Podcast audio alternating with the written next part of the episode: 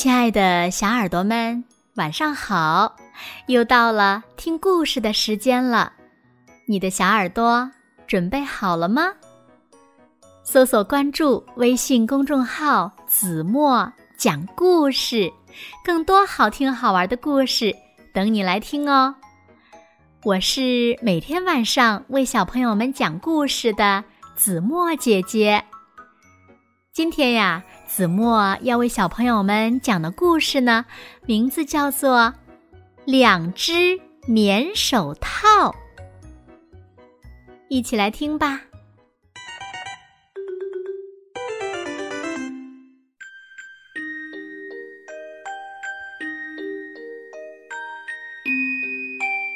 冬天的西北风，刮个没完，刮到脸上，就像……用小刀一下一下割着，真疼啊！松鼠妈妈要生小宝宝了，可是它还没找到一个避风的地方。松鼠爸爸很着急，他在树枝上蹦来蹦去，想找一个暖和的树洞。找呀找呀。他找到了一个很大很圆的树洞，他刚往里一探头，就听到一声粗嗓门儿：“对不起，我已经住上了。”松鼠爸爸一听，就知道是大黑熊，他赶忙走开了。找呀找呀，他又找到了一个很小很圆的树洞。他刚往里一探头，就听到一声尖嗓门儿：“对不起，我已经住上了。”松鼠爸爸一听就知道是小刺猬，他赶忙走开了。风越刮越大了，还夹带着雪花。松鼠妈妈蜷缩着身子。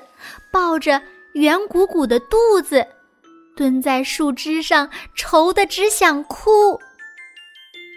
松鼠爸爸叹了一口气，跳下大树，又为松鼠妈妈寻找生娃娃的地方去了。他走在雪地上，这里看看，那里找找，连个草窝都找不到。他的脚都冻麻了，也不在意，他只想快点儿给松鼠妈妈找个窝，好平平安安的生下小娃娃呀。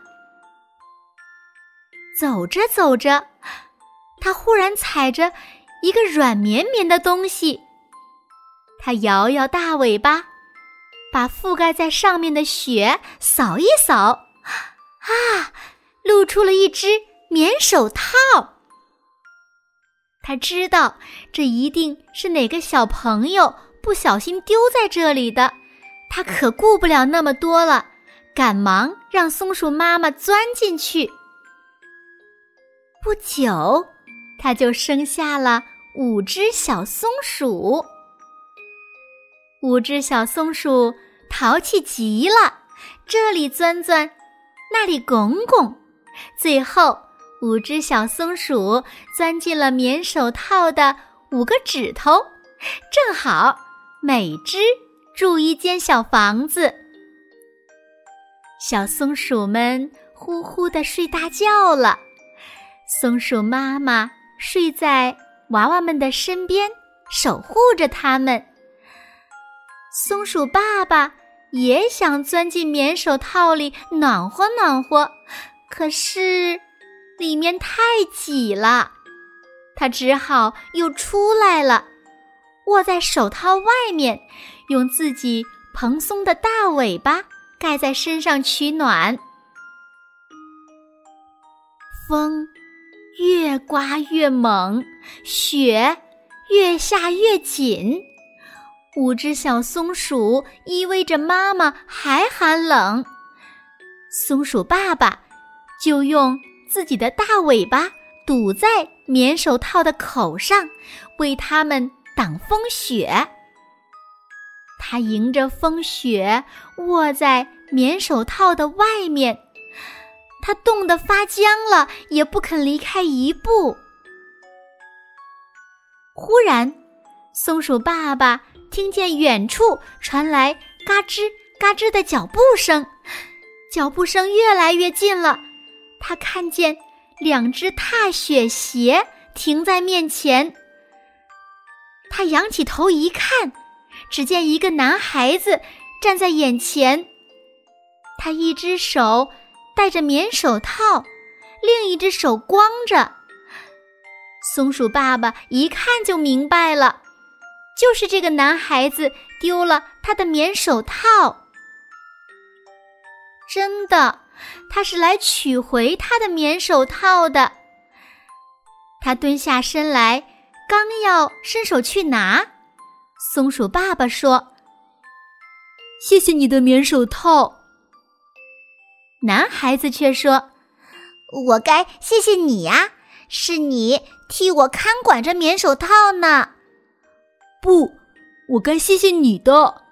我的五只小松鼠和他们的妈妈正躺在你的棉手套里呢，要不他们真的会冻死的。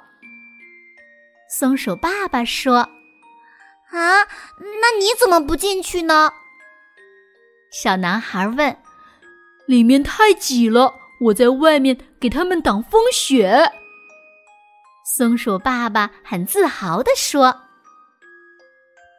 这时候，小男孩发现松鼠爸爸的全身盖满了雪花，他毫不犹豫地脱下另一只棉手套，轻轻地放在地上。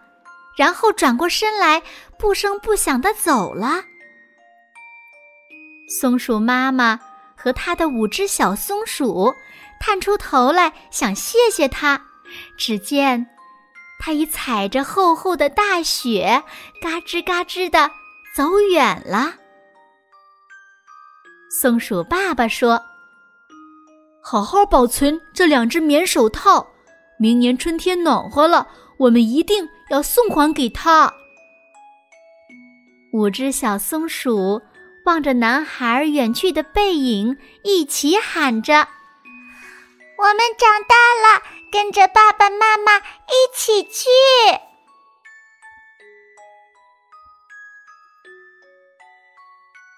好了，亲爱的小耳朵们，今天的故事呀，子墨就为大家讲到这里了。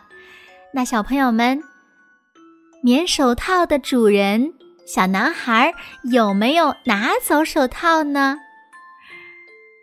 为什么呢？快快留言告诉子墨姐姐吧。好啦，那今天就到这里了。明天晚上八点，子墨依然会在这里用一个好听的故事等你回来哦。